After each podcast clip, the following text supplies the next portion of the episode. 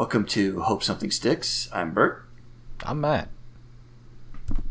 and today we'll be reviewing the first episode of uh, Game of Thrones, You know it.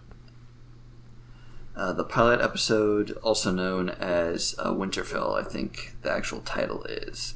Ooh, that's embarrassing. Way to put me on the spot there. I don't know that that's the title. It doesn't really matter. I don't think HBO Uh, does pilots. They actually do. So, episode we saw was actually the second pilot of Game of Thrones. They actually made another pilot early on, and they used almost none of the footage. I think the only thing that really made it was the cuts to Sansa when she was talking to Cersei Hmm. when there was a, um, feast at Winterfell Right.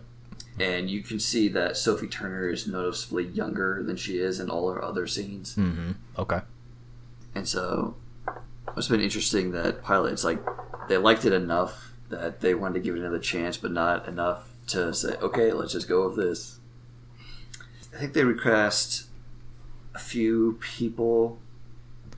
Chiefly, I think they recast Daenerys' character and Catelyn's character. Oof. That's got to be harsh. You were the first one. Yeah, you, you were the first one in.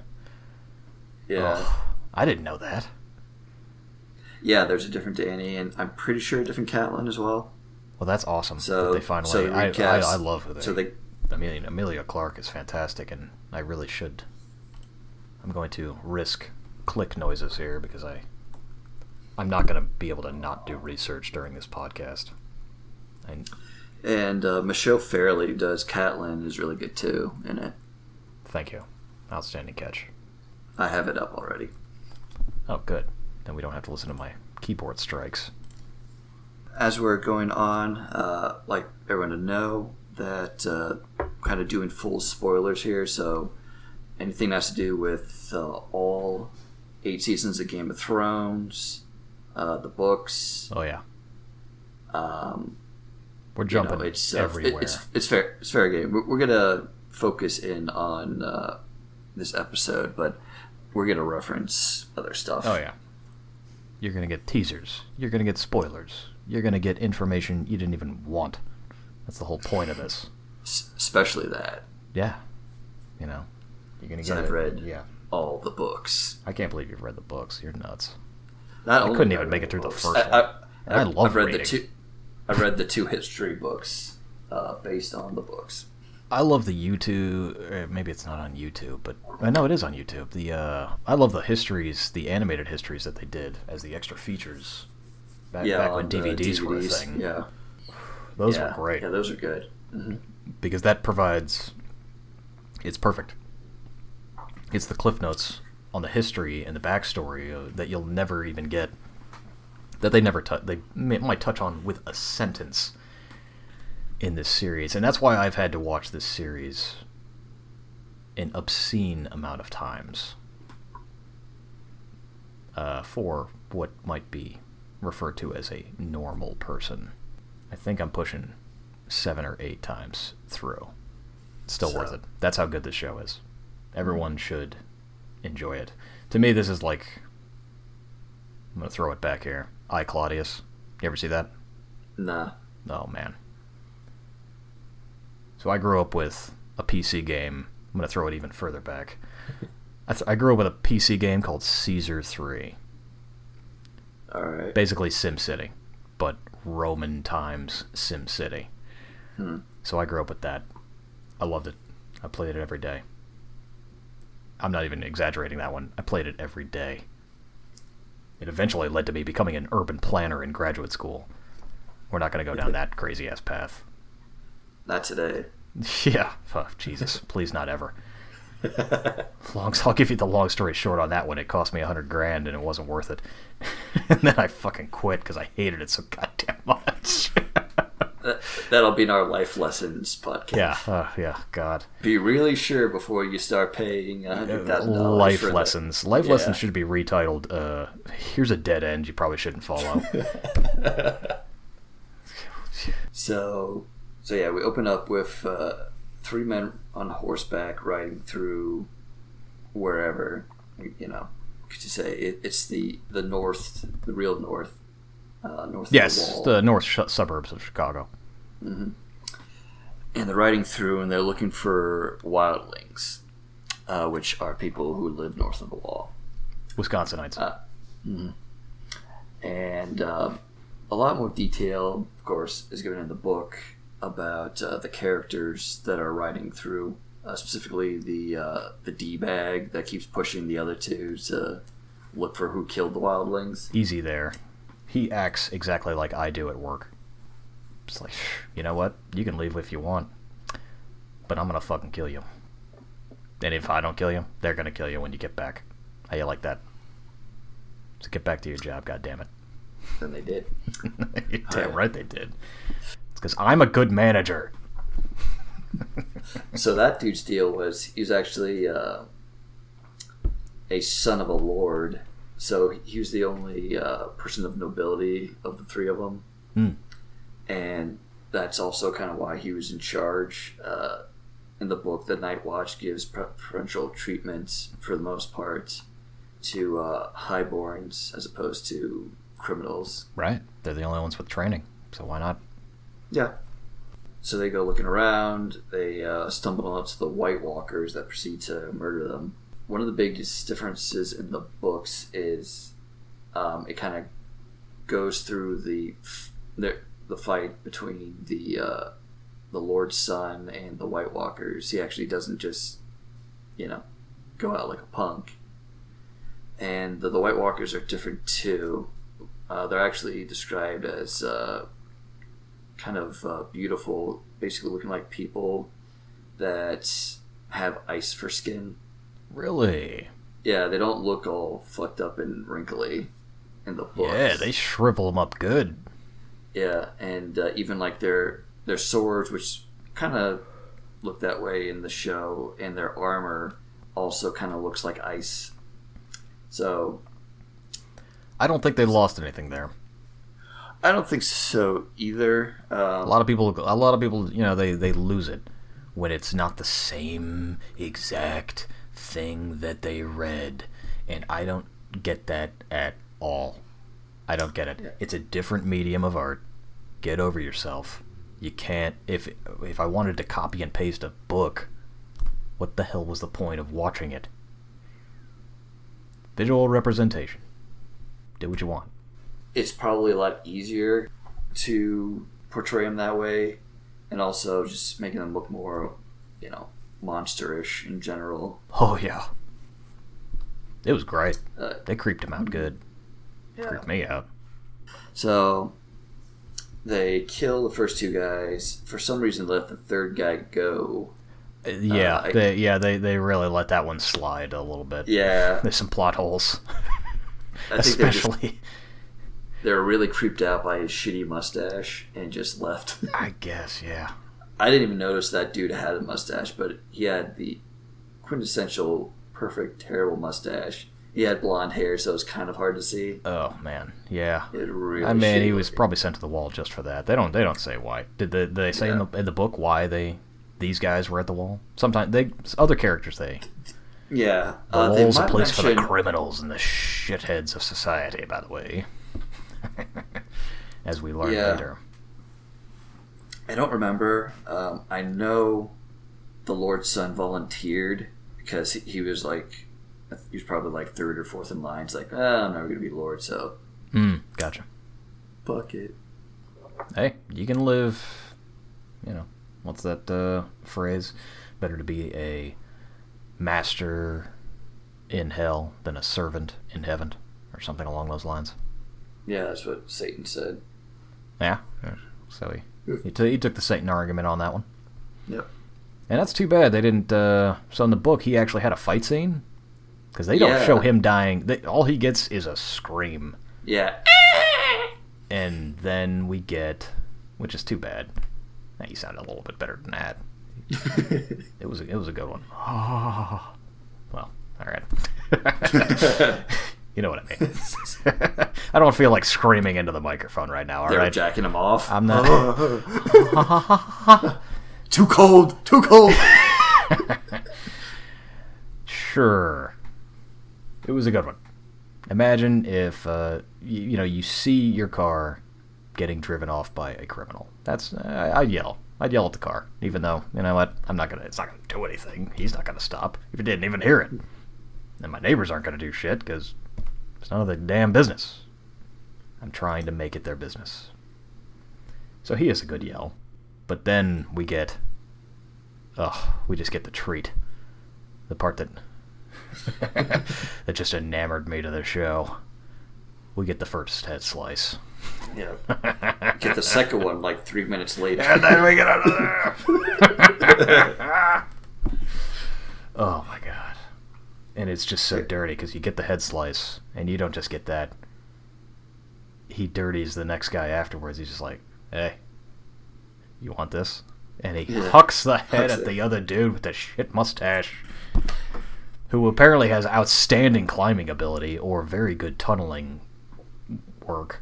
This dude's a mole or a Valkyrie, or maybe he's got some magic going on. Because later on in the episode, I'm going to jump way ahead here. When they find him, the dude is. He's like, hey, I got to tell somebody. That's why, why he didn't yeah why he didn't just go back to there's a lot Castle that, Black. that- Is, yeah is, isn't some, that like some- on the way? yeah, you know, who he had to escape. Well, I guess they, I guess they would have killed him. That was the whole point. But he wants to tell everybody. But they're gonna kill him anyway. It does, I, doesn't make no sense. There's a few things that don't make any sense in this scene, but in the first episode, you don't know. You know, Yeah. unless you read the books, y- you don't know. Yeah, The you magic of the, that the, magic wall, of the movie. The Magic wall is movie. almost impenetrable. Pretty much the only way to get back is to go to Castle Black. Right. You don't know that yet. Yeah, there's only three. There's only like three access points. Yeah, Used to be hundreds of them, but that he knows of. And for anybody who.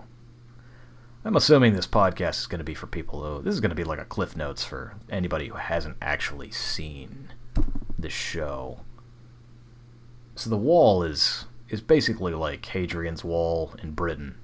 It's, Yeah. it's almost exactly copying that, where they were they hated the Scots, eh, or hated, or just couldn't deal with. It's probably just deal with. It was cheaper to build a giant wall across the entire country and say, you know what, let's just try to keep them out, because these guys are they really take their soccer seriously, and we got to we just get they they they're too they're too energetic about it. We got to keep them out. And so the the wall in Game of Thrones is is that keeping them out. And this one guy is able to. Bert, how tall is this wall? I think it's 700 feet tall. Seven. So this guy climb. Do they actually talk about how this guy gets across? No, They don't, even in the book they don't say. I don't think so. That's awesome. That's how insane it is for this next scene. But you only figure all this crap out after having watched. Probably like another three episodes, and you forgot by then. It, yeah, because there's it's information overload. Yeah. So I jumped ahead there. no, that's fine. So after the those two night watchmen die, and somehow that other guy escapes, it cuts to Winterfell, which is a castle uh, that's run by Eddard Stark, the Lord of Winterfell, and the northern country called the North, the most unoriginal of all the country names. Hey, it stuck. Yep, Toronto stole it. the big white north. So, uh, you kind of get an introduction to most of the main characters, which are uh, pretty much all the Starks, um, the Stark family. So, there's Eddard Stark, his wife, Catelyn Stark, his eldest son, Robb Stark, his uh, bastard son, Jon Snow, uh, his daughter Sansa, his other daughter Arya, his son Bran, and his youngest son Rickon. And you're kind of introduced to all of them um, for the first few seconds of the scene. Bran is uh, working on his marksmanship, bow and an arrow, and then gets totally shown up by uh, Arya, who was previously uh, sewing. Yeah, it's fantastic. I love how they just jumped right in to her character development, Mhm. and they didn't skip a beat. You know, they they haven't skipped a beat the entire you know, to you know, because I love jumping ahead. They travel. They they drag that along, and and really, like I said before, she's my favorite character. So I could talk about her for all time. Say she's definitely the most developed character and has like the most consistent arc from being a kind of uh, tomboy to a super assassin killer. Yes. But she only became that killer because she, well, It's all a bunch of murder. Yeah. Medieval times. Call for medieval measures. Nobody says that. So the Master at Arms, uh, what's his face?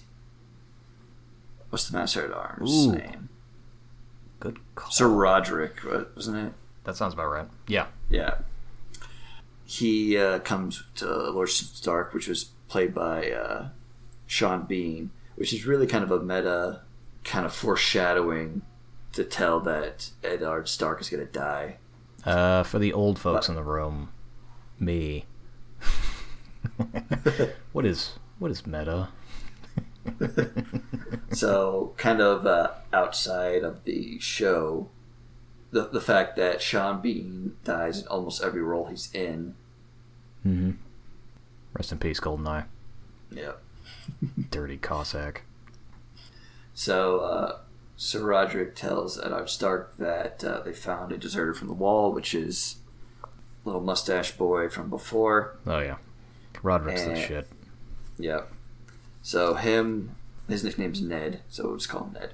Him, Ned, Robb, Jon, and Bran, uh, along with a few of their soldiers, go catch the guy uh, who abandoned the wall. Right, Mr. Thin And then- Mustache. Yeah. They ask, you know, if any last words or whatever. He says, I saw the White Walkers, and no one really believes him. He's like, okay, buddy. Time to chop your head off now. Then, And nobody uh, believes White Walkers because this is like the equivalent of you basically saw the boogeyman. I'm like, okay, dude. yeah. This, is the, this is the part in the horror movie where nobody believes the first person killed. But you're getting outstanding imagery because there's there's a scene back there that they don't continue on, and I forgot about. They don't mm-hmm. really continue on the showing of the wide shot of where you are in the world, No. like Winterfell. They don't show. Th- this is the capital of the North. This is Toronto. This is Toronto.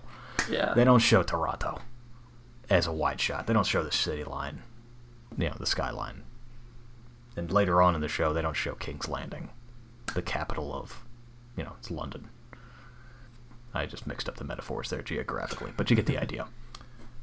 Because Westeros looks like England. Ha! So I guess what would be, so as opposed to Toronto, let's go all the way over to the UK. What would Glasgow. be? Uh, yeah, sure. There you go. Perfect. What Glasgow? Isn't Edinburgh the capital of Scotland? I don't know. That's the, that's the biggest city I know of in Scotland is Glasgow. All right, fair enough. But sure, Edinburgh, too. Either one of those. Big S- city some- up north of London. Pick one. Mhm. Ain't gonna be the fucking Shetland Islands.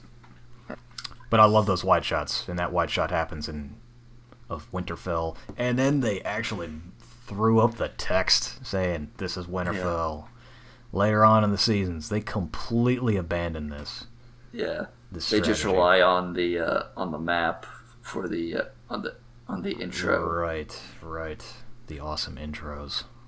Yes, They spent so much money on those intros. I know, but they they might be the best intros in the history of TV. Yeah, they did start like a whole. They basically started a whole new industry. yeah, uh, who's that? Power and Light is the uh, I think Power and Light's the production company, and that's all they do. They just do Huh. they.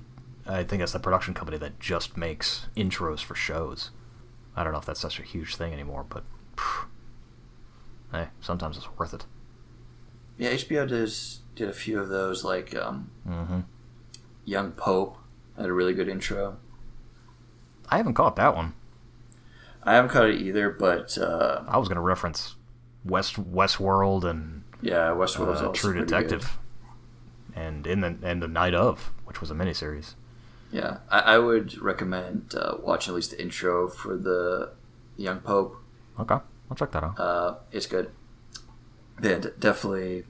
They went all out on the intro. The, the the theme song, the theme music is outstanding and instantly recognizable, and uh, and, and it is helpful to kind of show you where generally everything is. Like the wall is, you know, the most northern part that you'll see for a while, and then a little bit below that is Winterfell, and then way south of that is King's Landing. Okay. And uh, where's Danny at the time? Oh, she's across the sea. I know she's across the sea, but She's in Pentos. City? Pentos, that's right. Mm-hmm. And they even dropped that. Yeah, And that's the, that's one of the only times you ever get to hear the name or Pentos. Mhm. And this is such a huge. I mean, I know, it's it's pretty pivotal for the story because you know they don't go entirely into the Targaryen. They don't. They barely even touch on the Targaryen story. Robert mentions, there's so much How- to the Targaryen story, oh my god, there, and there's so much the show doesn't go into for the Targaryen story. which is fun. It's the first episode. How much you gonna lay on somebody? No, I'm just saying in general, there's a lot of Targaryen stuff in the books uh, that is basically ignored. There's even uh, a huge plot line in the books that's completely ignored in the show. Hmm. Yeah, moving on, Danny and uh, her scene. So, so Danny was played by uh, Emilia Clarke and her brother Viserys, which we don't get to see a whole lot of him in the entirety of the show. Unfortunately, He's he's Uh, a concentrated character. yeah, Harry Lloyd plays him, and he is perfect uh, as this guy. I mean, he just has the most punchable face, especially when he does that smile. Oh yeah, Yeah, he just plays a sniveling worm. yeah. He's So well. your he's your perfect. He's just the guy that you don't want to root for, and you know it almost instantaneously. And if you didn't know it instantaneously, you get a good whiff of it about two minutes later when he takes his sister's dress off and he just starts sort of feeling her up like she's a piece of meat. Mhm. 'Cause He's not attracted to her, even though that's like kind of a Targaryen thing. That's a royalty thing. They keep that uh, that real life thing alive. Um, I guess they don't really, yeah, really touch on that on in the show, but in the book, it, it's they not do like eventually. they lay it on good and hard. Yeah, it in the book it's implied that uh, either he's attracted to her or he expected to marry her, at least until he decided to marry her off, because their parents were siblings, and yeah, that's the general rule of the Targaryens. It's the general rule of all royalty ever. Why you shouldn't trust them. That and they think they're gods. or exceptional. So we start off in Pentos. Um, Viserys uh, goes up to his sister, and they kind of talk about how they've been guests of Magister Illyrio, who's this really rich guy uh, in the city of Pentos, which is on a different continent from Westeros. It's east of Westeros. Um, and talking about marrying her off to um, Khal Drogo, this leader of this gigantic horde of. They're kind of like the Mongols in a way. Yeah, I was about to say Genghis Khan. He's Genghis yeah, he's Khan. kind, he's basically Genghis Khan. Well, he's he's one of many gang. He's many one of many Khans. yeah, but he, he but he's like the the the big one. He he has the largest Khalasar, which basically the he has the most amount of people following him. Right. Uh, and he's especially badass, and he looks just like Jason Momoa, which doesn't hurt. Right. And I think this is the world's first introduction to Jason Momoa, and he doesn't say anything. He says no a few times. But not his first scene. His first scene is No, zero. yeah, Zilch. yeah. Nothing. It's he's on horseback. He looks at her with her nips popping out of her dress, and he's like, mm, he doesn't even. Yeah. He doesn't even go. Mm-hmm. No, Yeah, nothing. basically just does this glare for a little while and shows off his ponytail. Yep. So, so yeah, that's the next scene. Uh, they present her to Khal Drogo, uh, him and his uh, his best buds, uh, also known as his Blood Riders, Mm-hmm. uh, go check her out, and then they leave. And since they don't just kill everyone, uh, that is Dothraki code for he likes her. That follows true to the book there. Dothraki Uh, y- code. Yeah, for the most part, besides the few things that I'm I've mentioned and will mention, the first book and the first season uh, are almost pitch perfect, identical. oh, Uh, nice. There's there's very few changes. Um, like it, it's mostly aesthetic changes. Like the White Walkers, the the plot is pretty much exactly the same, uh, and they don't even cut a whole lot out. I guess they just explain a little bit less, but um, there's not a whole there's nothing meaningful that happens in the first book that doesn't happen in the first season, and it goes pretty much the exact same way as it does uh, here. And kind of further on in the se- season two is also pretty good and three and but then subtle changes pop out and then that spreads into bigger changes and and also you run out of book around the end of the last few seasons so they just kind of Right. make it up yeah and uh, one thing um, in that scene where Khal Drogo kind of rides in and rides out uh, you can actually see the first or like kind of the first pass at the uh, Unsullied that you see in another two seasons or so. Illyrio has uh, Unsullied soldiers uh, guarding him, and uh, they go by basically what they look like in the book, where they have helmets with a spike in them, kind of like uh, German World War One helmets. really?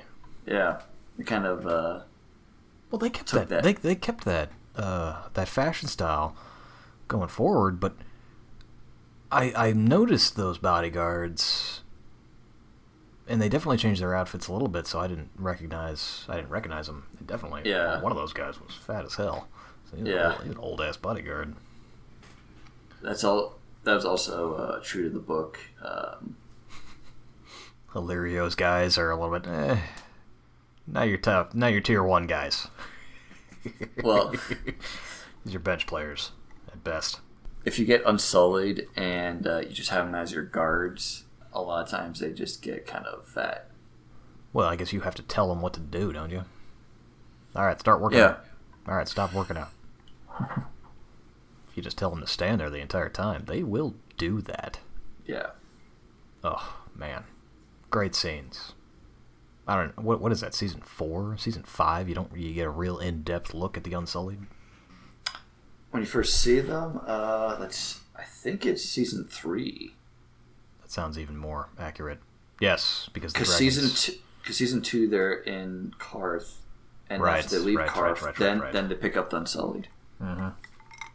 So get you yeah, so you see them in season three. Yeah, that's the first Um, stop in the campaign of terror. And then you cut to Viserys talking to Illyrio about uh, basically what Khal Drogo is going to give him for his sister, which is to conquer the Sing- Westeros in his name. It's fun because rewatching it, you, you notice this fun little uh, conversation tactic throughout the entire series in every episode going forward. They will summarize enormous parts of the book in a sentence or two. And it's it's no way anyone would ever talk. It's like, okay, so this is everything that's happened up until this point, and now I'm upset. So on and so forth. Yeah, And it's, it's kind of annoying. yeah. you, you it- look at it and you're like, okay, you're treating me like a child. Like I don't remember everything, but I don't remember everything, and I need to be treated like a child. Thank you, HBO and writers and directors. and uh, you kind of just gets more character development, but you, you see more of the character of Viserys and what kind of guy he is. Uh, Every sentence. Yeah, Every, yeah, everything out of his mouth. He stays true to it. He doesn't waver for a minute. Every second, every second of his being. It's a big baby who doesn't know his thumb from his dick, and he's always had a silver spoon up his ass. Yeah, and uh, but you do see kind of the starting point of Danny's development as she's just like basically this scared girl at the beginning of the series and goes forward from there to a very dis- different person. Absolutely, Uh, I love it. Uh, another thing, uh, in the first scene with Danny, uh, when she's inside the Illyrio's palace, you kind of see first like a hint of that she's not normal uh, physically. Where she goes into this really hot tub, the the slave girl says, "No, it's too hot," but she just like Mhm. walks into it Right. unfazed. And uh, you kind of throughout the season are given like get hints that heat doesn't affect Dany until at the very end of this season where she just walks into a a fire and Absolutely. she's fine. So And, anyway, they, and Viserys references it too, because he says that he is the dragon, and that's how he tortures Dany, right? Daenerys. Yeah. I'm shortening. We're going to shorten Daenerys. to At least Dany, I'm going yeah. to, to Dany. yeah. D A N Y, for anybody curious as to how to spell that. And D A E N Y R A E U S S U A E O E O. Let me tell you something. The spelling of these names throughout the book is hilarious. He, I, I had to mention that. I, I think we glossed over that part because you said, "Oh, Ned is shortened to Ned." It's actually Yeah, for Neddard. Ed-. It's not even Eddard. It's Ed, it's Ed, Eddard. Oh, it's Eddard. Yeah. Where does where does The N come from? I Where have does no idea. Ned come from? Or whatever. Because they didn't want to call him Ed. Yeah, my name's Richard. What do you shorten that down to? Dick. Dick. what? Where do you get dick from? Because I got one. Guess that makes sense. We're gonna roll with that. We're gonna roll with that for the next few hundred years. My name's Richard, but you can call me Rich. Whatever, Dick. Rich, get the fuck out of here, Dick. Your name is Dick now. Yeah, my name's Eddard, guys. Shut up, Ned. That, What? Yeah, that doesn't even make sense. Sorry, guys. It's it's Neddard. Nedard. You don't have to. You don't have to. You don't have to enunciate that extra part. It's just. It's just Ed Dard. It's just Eddard. Just one one little thing. Shut up, Ned. Yeah. But I think that Names is pretty suck. much the only other name that sh- is shortened eh, from the main cast would be Catelyn to Cat. Everyone else wow. fairly short yeah, names. you know. and Arya too. Arya. Arya. Yeah. Or Bran too. Bran. Is it? Or it's, Wow. Bra- it's Brand. It's Brandon. Sorry, Brandon, with seven O's. Some Yeah, crazy wow. ass shit. Yeah, who with knows? two B's. So after that scene, you stick with Dany at her uh, wedding, where she's just hanging out with Khal Drogo. Uh, Viserys wedding. being Yeah. more of a dick. It's a Uh, fantastic wedding. Love it. like it's it's basically like this uh, drugged up rave. You can just everyone's say, dry you could just humping each other. Yeah, dry humping. It starts with dry humping. Let me tell you but- something. I was doing some research the other day. There's some real fucking going on. Mm-hmm. It's fantastic. God bless It- everyone who goes to raves and gets drugged up and and fucks on camera. A lot of us need that. You know, to see it. They're married. They get uh, all kinds of gifts from the people. Who get a, a box of snakes, Mm-hmm. Gotta have that. uh, books. uh, books there's, always some, uh, there's always some old guy giving you books. Yep. This old guy. Uh, Ends up being an incredibly pivotal character. yep. Sir Jorah Mormont, played by somebody. Ooh, man, I'm failing miserably. Usually I'm really good at this game. I'm not just S- there's just so many my own horn. I'm usually really good at this game.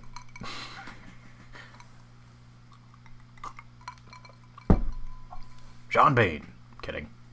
No, I know it's not Sean Bean. It's Sean Bean's.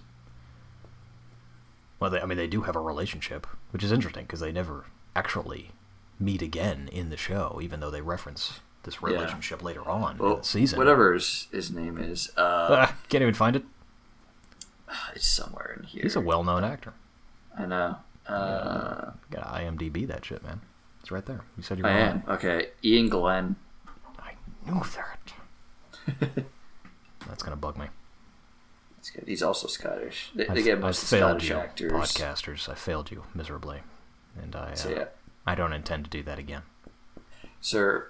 So Sir Jorah Mormont is uh, a Westerosi who was exiled by Ned Stark uh, because he sold poachers uh, into slavery because he And I gotta was give fairly I gotta give Viserys some credit here because eventually, I don't know. This is probably uh, I think I'm jumping ahead like three episodes here, but Viserys eventually has a conversation with Jorah about how that's just ridiculous.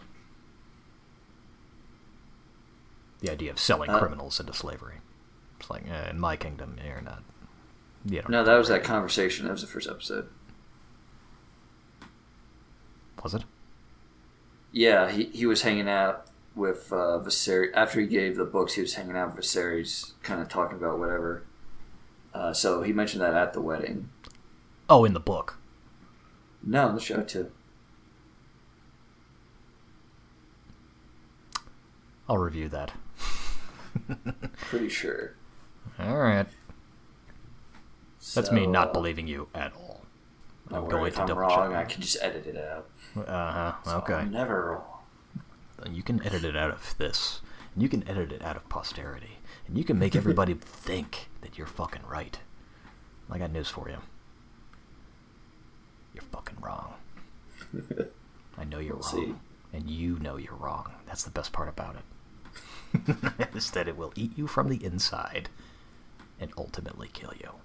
Pretty sure I'm not wrong. It's All right. better for the healing process if you admit it now. That's what I'm No. getting at. So Illyrio gifts them Prepare three to rot to dragon eggs. Three dragon eggs uh, that Yes. he assumes are fossilized. hmm Um, I would, I would hope to think so. Who the hell would give those away? Yeah. well, here's some So- worthless shit. They're still beautiful, though.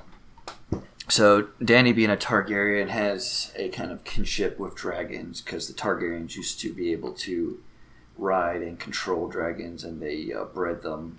Yes, um, it's part of their the sigil. Days.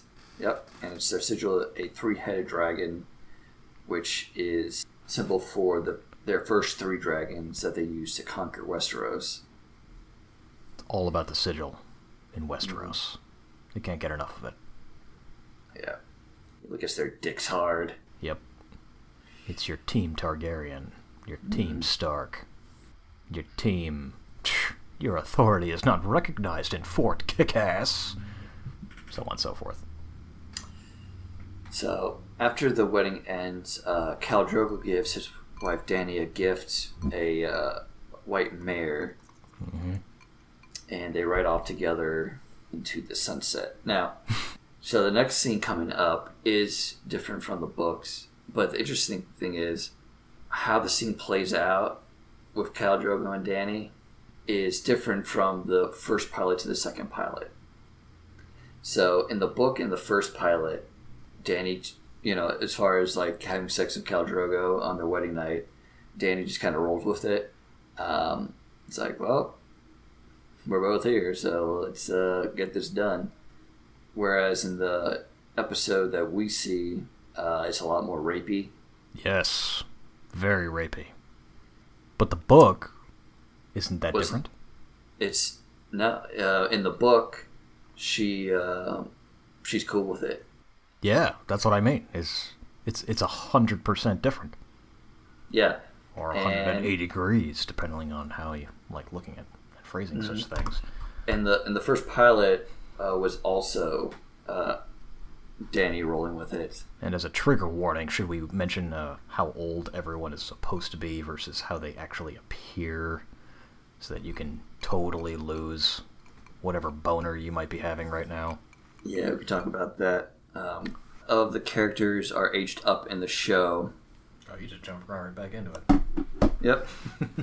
a lot, a lot of the characters uh, are aged up in the show. Especially the uh, the younger characters. So Robb, Dany, who are both adults in the show, are either thirteen or fourteen in the book, instead of being young adults. I think they're supposed to be like 18, 19, 20 in the show. Uh, That sounds about right. yeah.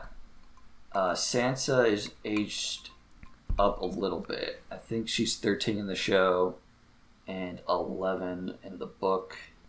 Well, we don't have to get Art. hella specific about it. I mean, it's there's a But, uh, significant age markup in the show Mm-hmm. because one, child actors usually suck, and two, it's fucked up. Yeah. But the child actors that they have on this show are generally really good. Yeah, almost everybody. No, everybody nailed it. Yeah. There is there isn't a single child actor, even Rickon. Yeah, and uh, and because they aged up the kids, they also basically had to age up the adults too. Uh, the adults in the book are in their thirties, I Mm. think, probably like early thirties, Right, right. uh, and they're like just shy of their forties, I think, in the uh, in the show.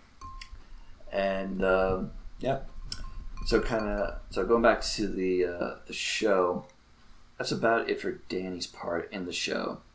Back to Winterfell, you have man, we really there's a whole lot to go through in Winterfell. So um, we only kind of went through the first scene. Now Yeah, we could jump ahead if you want to not, you know, linger on stuff. Tyrion likes whoring.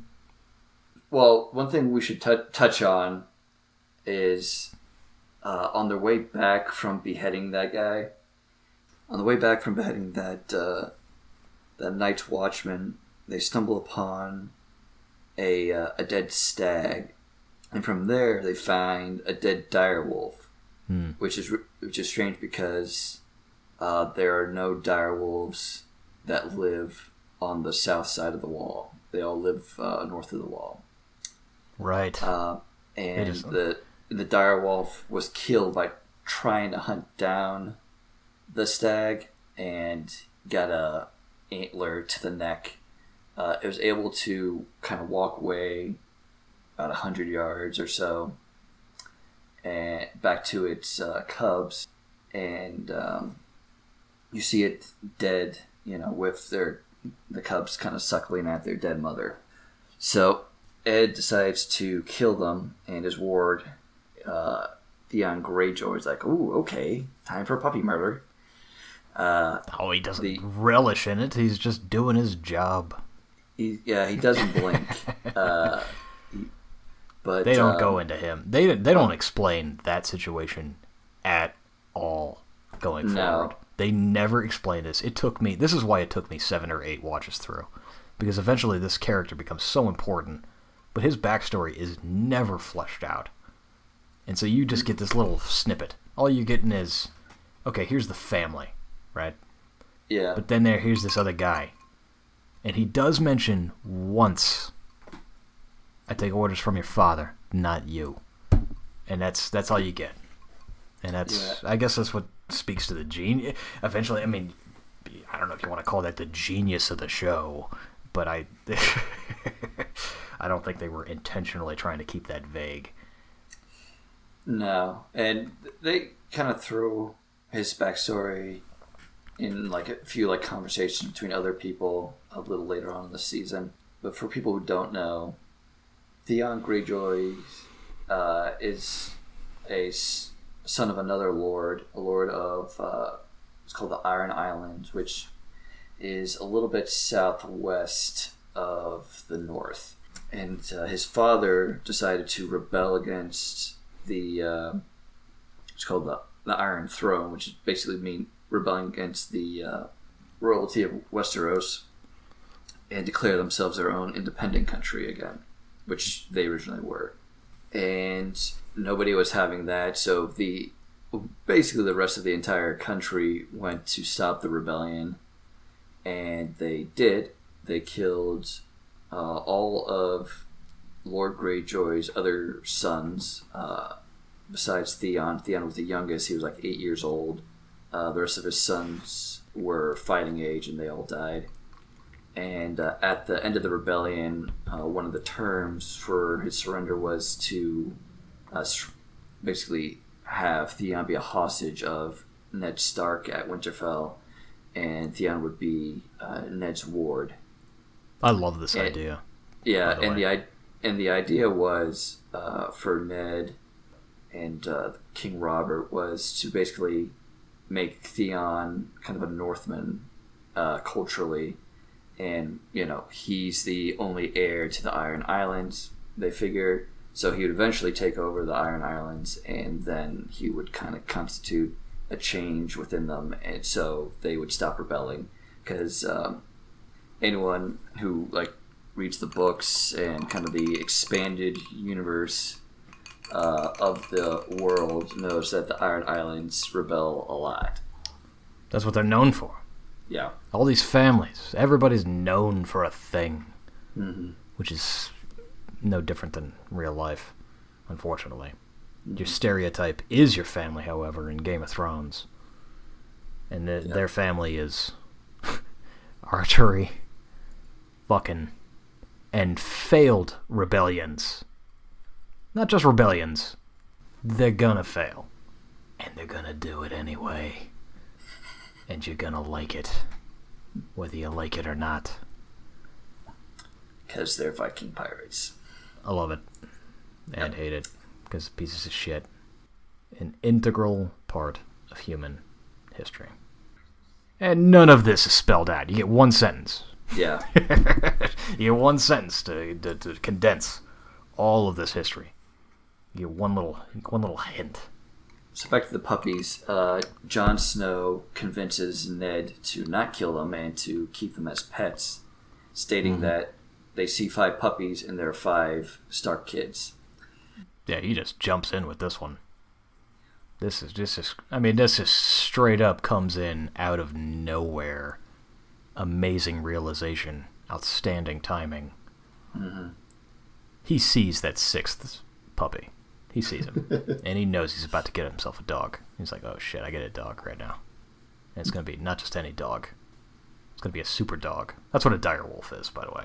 It's a super Yeah. dog, which might as well be a wolf but like a prehistoric wolf, which they also don't explain. Because how the fuck did a animal get past this seventy-story wall? No, but they never talk about how this massive animal just migrated south. What did it swim in frozen waters? This so, wall is far north. Everybody, So there's actually it's far north. There's some pretty good fan theories about how that wolf got across the wall. I don't know if we want to go into it here. Nah. Kind of goes into very deep fan theory. I know I just touched on it, but yeah, sure, go into it because I, I I don't get it. How does a giant wolf? Give me the snapshot. How does a giant wolf make it past a giant wall? Because we never, the show never, never goes to the edge of the wall. So almost, okay. almost never, I should say. All right, you, you know the three-eyed raven, right? Sure. It's theorized that he skin changed into, which basically means control the wolf, I get and then Okay. had then, and there are actually passages, uh, like magical passages through the wall Okay. that that uh, Magi- he's aware of. Back up. Yeah, Magical passages through the wall exist. yeah. Okay, I'll just take that as fact, and we'll just keep moving. Go ahead. It's they're in the books. Okay.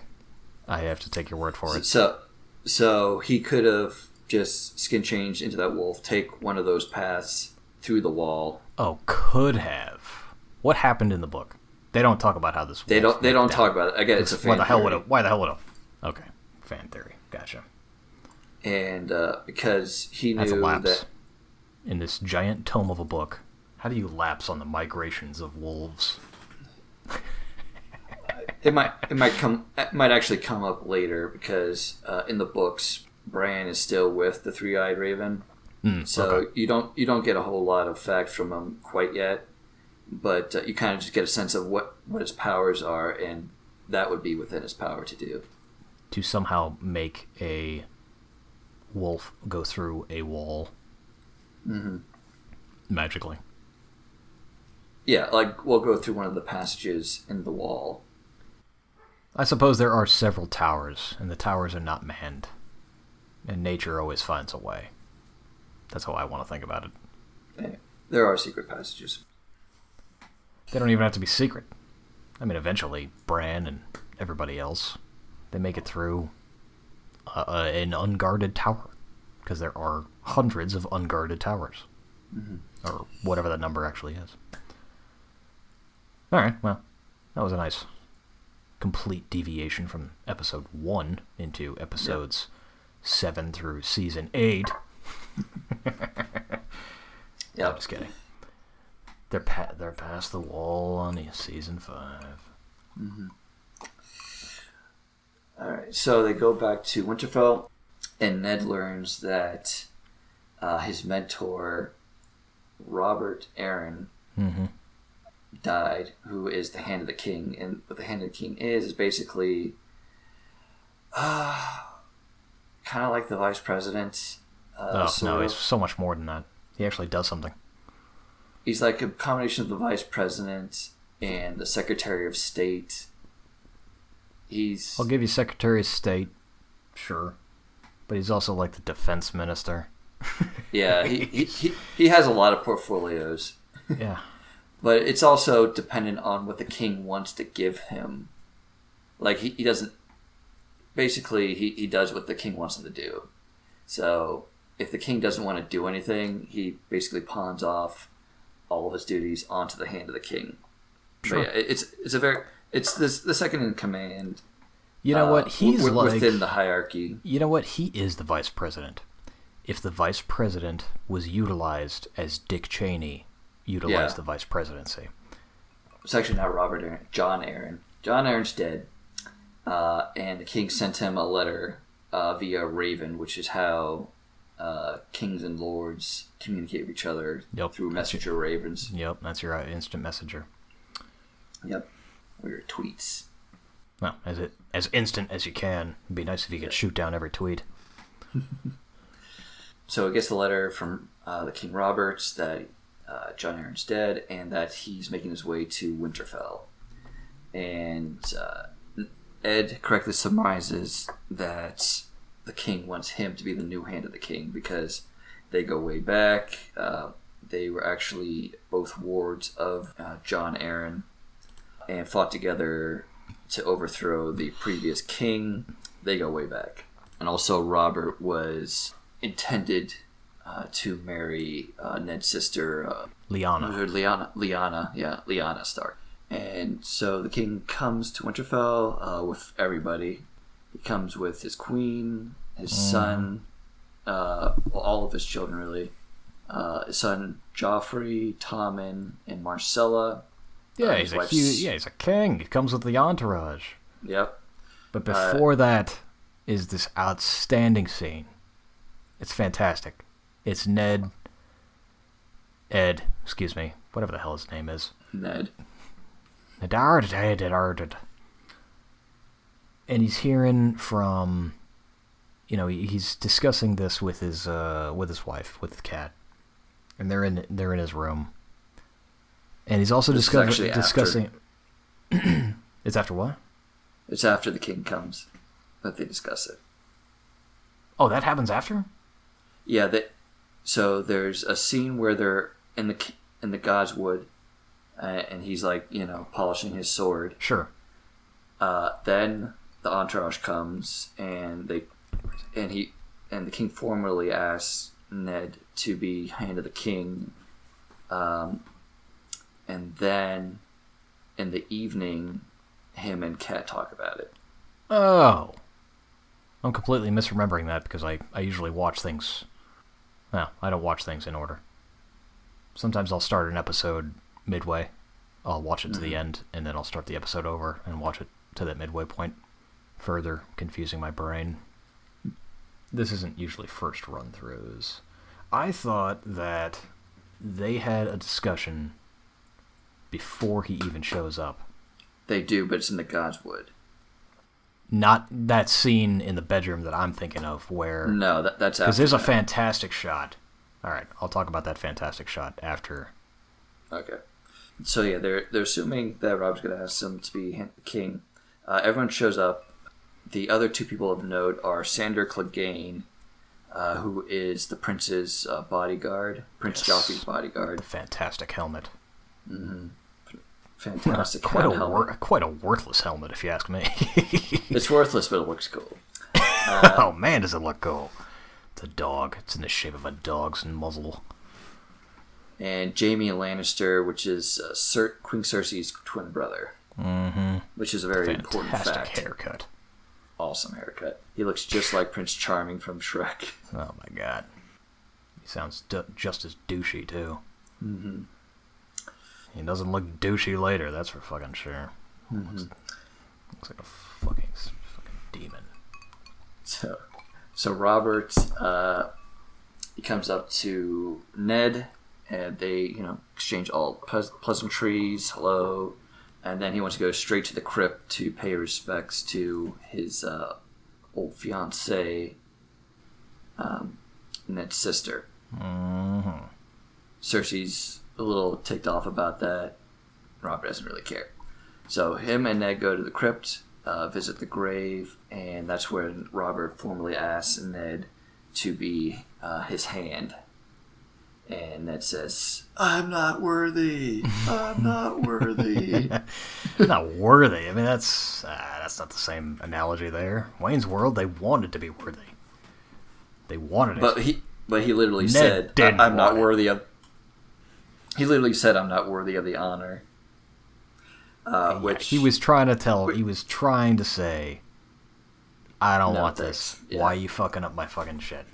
Why are you fucking my shit? I'm, I'm fucking to- happy. Totally I'm fucking happy. happy shit. Yeah. You completely fucking my shit up right now. Why haven't I gone down there in nine years? Nine years. I haven't seen you, and you haven't taken the memo. You haven't gotten the message, dude. I don't want nothing to do with you or anything down there. Oh man, uh, why haven't you talked to me in nine years? Uh, I've been here, buddy. Dude, I bet I haven't gone anywhere. and that's the point. Northmen are the shit. So yeah, Yeah, I'm not and- worthy. No, not a Wayne's World thing. I disagree entirely with that uh, estimation. Doesn't want to go anywhere. Oh God, I'd go with somebody else. I'm not worthy. More like that. uh, so Ned is mulling it over uh, with his wife. And here's the scene you were talking about, where he, he's in bed with Cat. Mm-hmm. Do you want to say something? yeah, that, well, it's just the shot. The shot is Ned thinking, or rather listening, because he has to listen to both sides. Oh, okay, that's a little. So, Oh, that's Yeah, even so- further back. Further. well, f- well, it's it's that scene, but it's, it's at the end of the scene. So the beginning of the scene is he's in bed with Cat, uh, making fun of how fat Robert is and whether or not he should take the position. Then the Maester, uh, which is kind of the uh, kind of the advisor to whatever lord or king they're assigned to. Uh, they're they're part Maesters are part of this whole organization. Uh, they're basically the academics of the country, and It's a fantastic character device. I love yeah, it. they uh, they're the advisors. They're the healers. Yeah, I've never seen any kind of a character device that includes everything that a maester, maester me not master, a maester, M A E S T E R. Yeah, Yeah, that's it. I love I, I love everything that they're about because it just like the the the, the, the fucking know-it-alls of the administration. Yeah, they're a really cool organization that you don't really see any kind of real parallel in real life. They're basically they're every- neutral. well, they're supposedly neutral. They Ah, yeah, true. every single uh, every, every single part of academia runs through the maesters, uh, from history to medicine to e- everything that has to do with academia goes through them. Yep. Now they're supposedly neutral, but in the books they they touch upon this a lot more than in the show. Uh, there are certain characters who are kind of wary of the maesters. And it's like they're the ones who read all the messages, know everything about the lords and ladies that they they serve, but they're all part of the, their own organization. Who's to say if they don't, you know, maybe they don't give them every message or change the message? Some of the lords can't read, uh, so they have to go entirely about what the maester says, you know, as fact, as whatever message they got. Oh, Eh, so it's more of eh. like an Illuminati th- type of thing. Yeah, they, they're very Oh. suspect. There, there are that. some there are some suspicious lords and ladies that think that the maesters aren't as neutral as they say they are, and they have they have their own plans about how the country should be run, and they kind of they basically do like little movements here and there to shift things the way they want it to be shifted. They're not planning on taking over per se, but Yeah. they they're definitely all about like maintaining their status as as it is and moving the world as they see it should be moved, or at least their country. Okay. Uh, that's really not touched on in the show at all, but it's a really cool part of the book. That's kind of just mentioned in passing uh, from some of the characters. God, they could almost spin off. I really hope they do. Yeah, they could do a whole spin off on the Maesters. That should spin Uh, off. Because those were some and- of the best characters. and they have uh, yeah. they have their own college in uh, a town, in a city called Old Town. It's called the Secret Keepers. Yeah, and they just So huge gloss over, huge. Later on, they just Yeah. threw some fancy graphics at it. Gave them, gave us, they gave us Jim Broadbent. They threw Yeah. that in there, but that's it. You get yeah, you get a few morsels.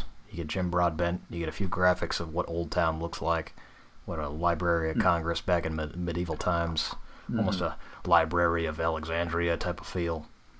And that's that's it. That's all you get.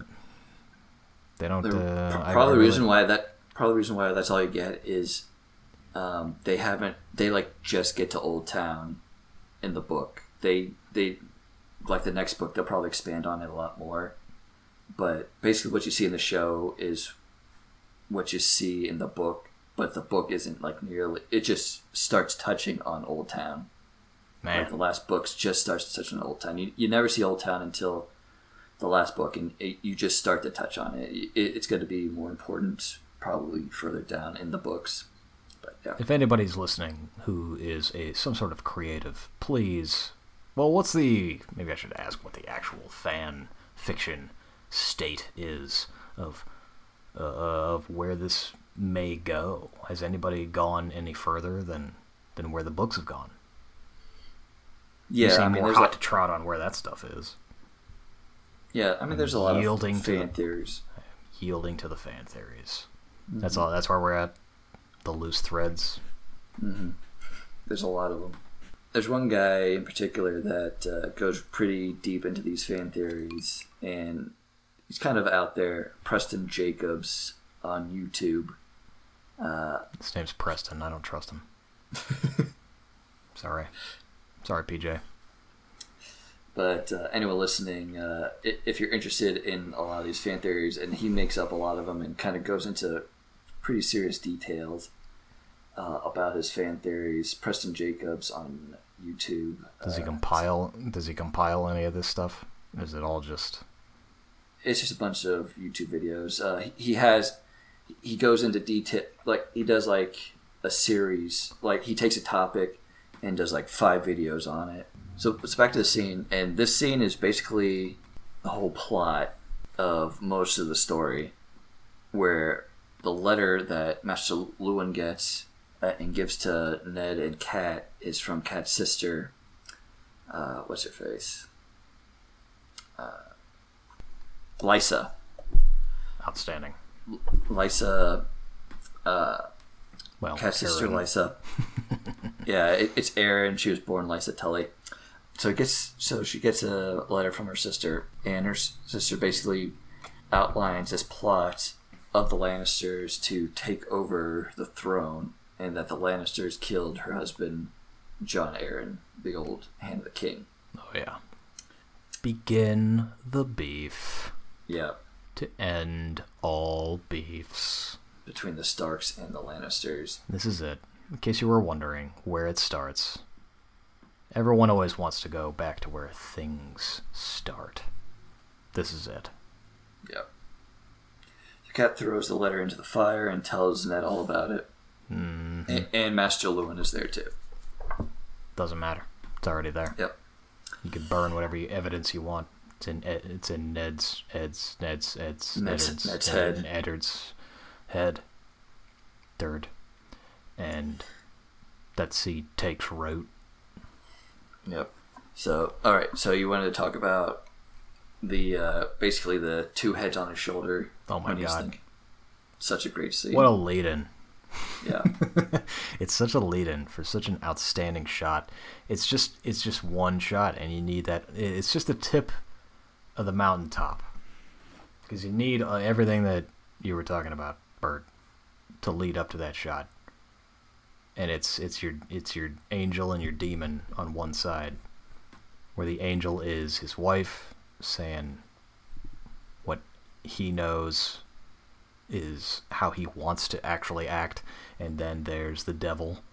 But the devil isn't like some evil, this materialization of a devil in the maester. And the maester's saying, hey, just go down south. It's fine. The king wants you. The king needs you. So go. But then Catelyn is on the other side of his shoulder as the angel, saying, you know better, dumbass. Look at history. And there's a history there that they don't explore in season one. They don't explore till a long time later. And that's this this brutal fact that the last time the Starks went south, the Starks being Ned's father, Ned's brother, the king burned them alive. The Mad King. And then Maester Luwin points out that it was a different time and a different king. Beautiful line. Outstanding. And the king in question is the king that Ned helped put on the throne in the first place. Right. They overthrew this Mad King. This Mad King that burned his family alive in the court. He and King Robert, the current king. So it shouldn't even be. It really shouldn't even be a question in Ned's head. And it isn't, because he's going to go. He doesn't want to go, but he's going to. He was going to go before that Robert even showed up. He could have sent a raven saying, hey, get your ass down there. But Robert's a cool motherfucker who showed up to ask in person. That's why I, I mean that's just the beginning of why I love King Robert, the That that's one of the the worthless king. he's pretty worthless, but the one of the things he's really good at is handling these relationships. He's very charismatic. He's fun to be around, and people naturally want to follow him. He, is, I guess, when you come down to it, a leader. But what? But he's really more of a military leader than a peacetime king. Right. He knows nothing about governing. He straight up says it today. Yeah, he, yeah, he knows that. He uh, he's just bored being king, and he would rather, I think, die fighting than live, you know, forty years being king. Mm-hmm. And it's exactly accurate. So Ned does, as he always does, decide to go with what he's duty bound to do, and that is to accept being uh, Robert's hand. Before we go too far into this, one one scene we missed was uh, Tyrion's introduction, who becomes a very important character, and you kind of see Doing what, Tyrion is gonna do. do. And he's gonna do it whether you like him not to do it or not. And he just did it. And just did it five minutes ago, and he's ready to do it again. yeah, you, you kind in the first five seconds of meeting Tyrion, you, you kind of see what he's about. Uh, he Changing is- haircuts. Yeah, he is very blonde in the first in the first season, and gets progressively less blonde, uh, and his haircut is different. Uh, Which is, hey, it's, it's a real thing. yeah, Kinda- no, hair You know, hair does you know from when you're 12 to when you're 20. Not from when Yeah. you're whatever the hell age he starts at, which looks like 30. Yeah, the scene starts with him chugging a beer uh, while he's getting blown. Yep, that's about right. That's no, about right. That that that is right. That is that is what is happening. And uh, and here you kind of see the first case of uh, the coin phrase from the show, uh, sexposition, where things are explained while people are naked and having sex. This is new to me. Uh, well, especially in the first season or two, Okay. and I think, and this is, I think HBO in general, especially with their flagship shows, they spend like the first two season with like an insane amount of TNA, Hmm. and they, but they eventually trail off as the uh, the show becomes more popular, because there's about four to five sex scenes per episode in the first season. Yeah, that's what it made it fantastic. Mm. And they wonder why things trail off. Why not Yeah. just keep on the gas Straight pedal, from the guys? formula. Why not just you know? It's not a formula. It's what people want to see. It's life. What are you doing?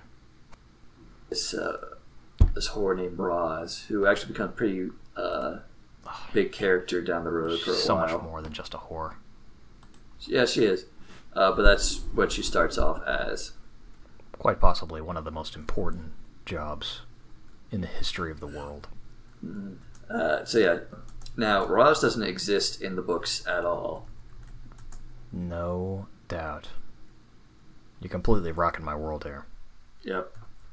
That's the the scene that introduces Tyrion uh, and Roz, just in general, uh, doesn't exist in the book. She's got a name I can't pronounce in real life. Yeah, Sorry, I just So- looked her up. it's Esme Bianca or something like that. She's British. And she doesn't exist in the books. Nope. What an outstanding job.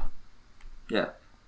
And uh, I, I think because of what a good job she does, she gets an expanded role in the later seasons. How has she not gotten more work? What a crime. Esme Bianco.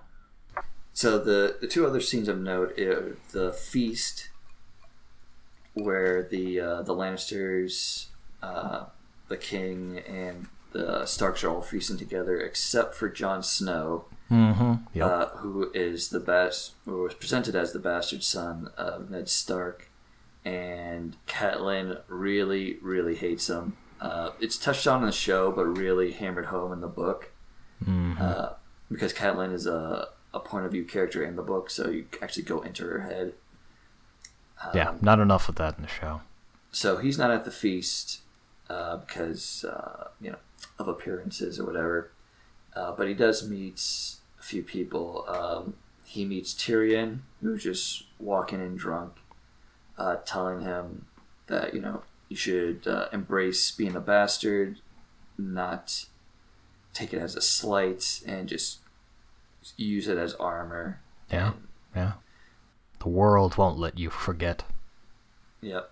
To not sweat it. Tyrion has kind of a soft spot for people that, well, people like Jon that basically remind him of himself. Who, Cripples, you know, bastards, and broken broken things. things. Is that what you're getting at, yeah? Yeah. So uh, Tyrion, Episode 4, peoples. not. so anyway, yeah, Tyrion does not have a good relationship with his father because of being a dwarf. Or is that episode 3? It might be episode. Th- I think it's episode 3. Oh, man, I missed that three. one. I missed the mark. Sorry. There's going to be a lot of imperfection in this podcast, unfortunately. Jon Snow also runs into his uncle Benjen, uh, Yes. his his dad's younger brother, uh, who is the first ranger in the Night's Watch. Truly the most underdeveloped and the probably the bi- one of the biggest oppor- missed opportunities they had in this entire show. I suppose, but um, he gets amount of, about the same amount of screen time as he does in the book. Uh, Benjen also Oh, really? disappear yeah disappears really early, and you uh, actually don't see him yet. He does show up in the in the show again as kind of a half White Walker. That's amazing. Uh, but Because uh, considering his his role later on, it just seems to me, wow, completely underdeveloped. So he, even in the book, he shows up way later. no, in the book he he he might not show up at all. There's a character in the uh, book that could be Benjen, but it's not. His face is covered. Really? Some people think it's Benjen, some people don't. Uh, so really? so he hasn't technically showed up in the books yet. That's fascinating. After he disappears. That's amazing. So that puts that. I had no idea. This is blowing Yeah. my mind. Well, that puts uh, that puts some of the later season stuff into context here. Mm-hmm. At least for me, anyway. if you're getting some cliff notes, you're getting some crazy ass cliff notes right now. So the last scene in the show has Bran climbing up a tower as he does, and uh, as he's climbing up, he hears grunts. And being a curious ten-year-old, he uh, investigates what those grunts are coming from, and he walks up and sees Cersei and her twin brother banging on the floor on top of the tower. Oh yeah, the grunting is in process. This is brother and sister, by the way, in case you haven't caught up by now. Twin brother and sister. That's right. in the book he kind of goes into like the mind of what uh, Bran is seeing. He he basically just thinks they're uh, wrestling naked as a boy who has no idea what the hell sex is would. Yeah, He's like he's like what the hell is going on? What the probably seeing it for the first time. Yep. And that's what he gets to see. Cersei and Jaime see Bran is watching them, and uh, he's kind of just looking out from the window. Jaime kind of you know pulls him in a little bit. Jaime and Cersei are basically going back and forth. It's like, oh, you saw us. It's like, yeah, I, I got it. He asks Bran how old he is. Says he's ten, and then it's like, okay, pushes him right out the window The things I do for love. Mm-hmm. and uh, that's where the first episode ends. Yeah. Quite starkly. Ha! yeah, it's it's it's brutal. There's no lead in. There's no warning. There's no weird shot to give you any kind of an idea that this kind of stuff is is going on in the background. But it sets you up, man. Mm-hmm. It sets you up for the rest of how dirty Game of Thrones gets. There's a there's kind of a hint. There's a scene we didn't really talk about uh, where Jaime and Cersei, who are still in King's Landing, uh, are looking at the kind of uh, I guess post death ceremony that uh, Jon Arryn is going through, and uh, they're talking about some secret that Jon Arryn knew that they hope died with him. They didn't say Right. what it was, but you pretty much figure out what it is by the end of the episode. There's no figuring it out. They spell it Yeah. out very plainly for you. And in case this is a trigger warning for anybody else, they don't uh, they don't bang quite as vociferously or explicitly or totally in your face as they do in the first episode. Earlier in the first episode. It's like what you were saying uh, about the rest of the series. You know, they, they lay it on, they lay the sex on thick earlier on and, and taper it off, which is too bad. Not in terms of the incest, just in general. Yeah, in this one, I think there's four or five nude scenes, uh, two cases of incest, and two beheadings. Episode one. And that's episode one. One. That's the first episode you get. Well, that's good stuff. I think that's a pretty good recap. Yep. So that is the first episode of Game of Thrones. Uh, we'll continue on. Episode two, called The King's Road. Yeah. All right, so that was our first episode for Game of Thrones. Uh, if you'd like to give us some feedback, comments, questions, uh, you can contact us by emailing us at hopesomething.sticks at gmail.com. Mm-hmm. All right, everyone, thanks for listening, and uh, we'll talk to you later. We'll talk at you later. Sounds more personable if we say talk with. These aren't people.